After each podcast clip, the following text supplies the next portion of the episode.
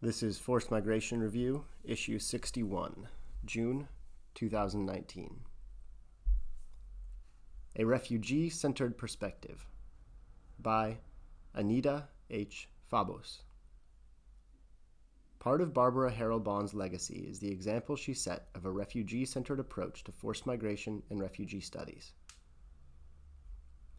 On a Wednesday evening in early 2001, the large lecture hall at the American University in Cairo AUC, was packed.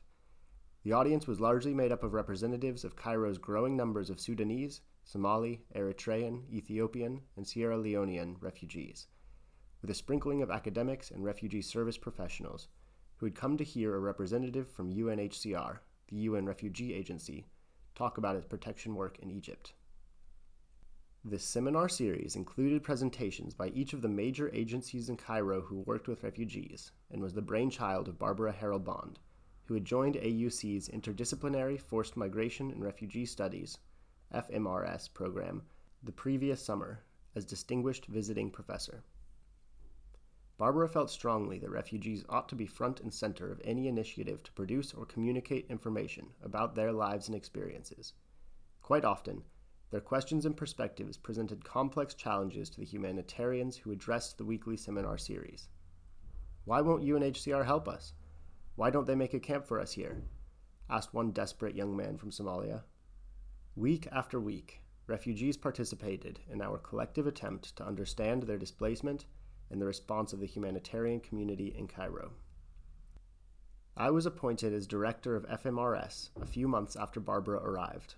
Although I was a young anthropologist in my first job, Barbara treated me as a key ally in bringing together research, education, and outreach in a way that unsettled the status quo.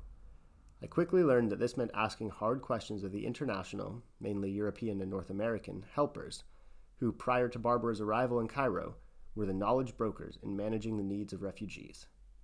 We set interns to work taking stock of the disorganized networks of humanitarian agencies and workers, produced reports, wrote grants for research, recruited government officials from the Ministry of Foreign Affairs to take our graduate diploma program, convened the aforementioned weekly seminars, and, as everywhere else in Barbara's universe, started legal aid for refugees.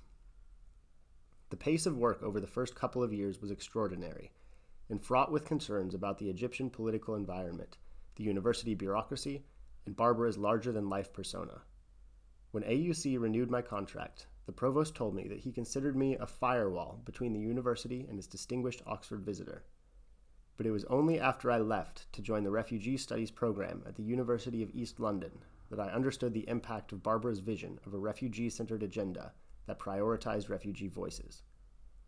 FMRS was set up along refugee centered lines according to the tripartite model of education, research, and outreach established by Barbara and colleagues at the Refugee Studies program, now Center, at the University of Oxford. The three areas influenced and nourished each other, with FMRS researchers teaching classes and designing outreach programs, students engaging with outreach and producing research, and refugees participating as learners, researchers, and educators. We found creative and sometimes bold ways to incorporate people from refugee backgrounds into our programs and projects. With a mix of scholarships and work study opportunities, the first class of graduate diploma students included four from refugee backgrounds, including the scholar practitioner Leben Nelson Moro and the anthropologist Amira Ahmed, the former program officer for the International Organization for Migration. Any qualified person from a refugee background was accepted onto the short courses we ran for professionals for a nominal fee. Several research projects led to important interventions, such as nutrition support and safe sex education program. As security concerns in Cairo grew, AUC required identification through passports or identity cards, which prevented people without documents or whose passports had expired in exile from attending seminars or workshops on campus. Arguing that FMRS's activities pressing for greater understanding of forced migration and refugee issues were unthinkable without including refugees, we found ways to negotiate their access with the university's security office. Reshaping and recentering. So many of us who have worked with Barbara or been influenced by her stance have found ways to incorporate refugee perspectives into our programs and projects, such as participatory planning, action research with refugee communities, that is, collaboratively exploring community identified problems, and scholarships for people from refugee backgrounds. However, while making room for refugee voices in our research, teaching, and practice is commendable, I worry that we are repeating the missteps of our well meaning predecessors in women and gender studies. Critics of their attempts to redress male dominated institutions by incorporating more women participants, the add women and stir approach, did little to challenge persistent gender inequities. Experiences of displacement and movement radically restructure a person's concept of home, place, and belonging. Adding more refugee voices to institutions designed for settled people, while more inclusive, does not fully address this new state.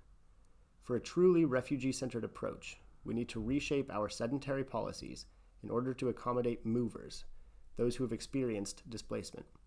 Much research has been done with people whose diaspora networks and transnational livelihoods have given rise to altered perspectives that no longer tick our current identity boxes. Furthermore, policy analysis has made an important contribution to our understanding that national citizenship models offer fewer and fewer durable solutions for people displaced for decades. We will be unable to produce meaningful shared spaces for people on the move until we see human mobility, forced or otherwise, as an unexceptional state.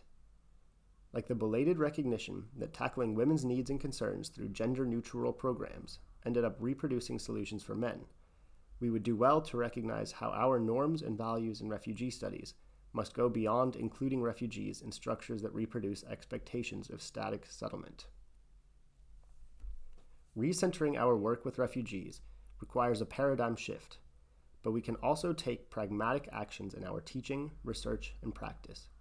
Refugee studies as a discipline needs many more scholars and researchers from refugee backgrounds to help us rethink history and policy from the perspective of movers, and to incorporate transnational and translocal narratives alongside the more common refugee integration stories. Professors devising reading lists could foreground studies presenting histories and experiences of movers. Practitioners working towards social integration could help both movers and local people and communities learn to feel comfortable in a changing society that includes movers as equal partners. Donors could overcome their fear of mobile refugee researchers and community development practitioners in order to fund projects designed by and for people from refugee backgrounds. Lastly, institutions that contribute to the field could do much more to recruit professionals from refugee backgrounds. This is not a question of lack of supply. The number of people with professional training and expertise, as well as first hand experience of forced migration, continues to grow. Barbara Harrell Bond would have applauded a shift in this direction.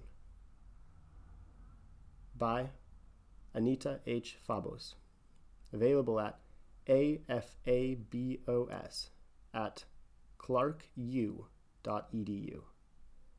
Professor of International Development, Community, and Environment, and Coordinator, Refugees, Forced Migration, and Belonging Program, Clark University.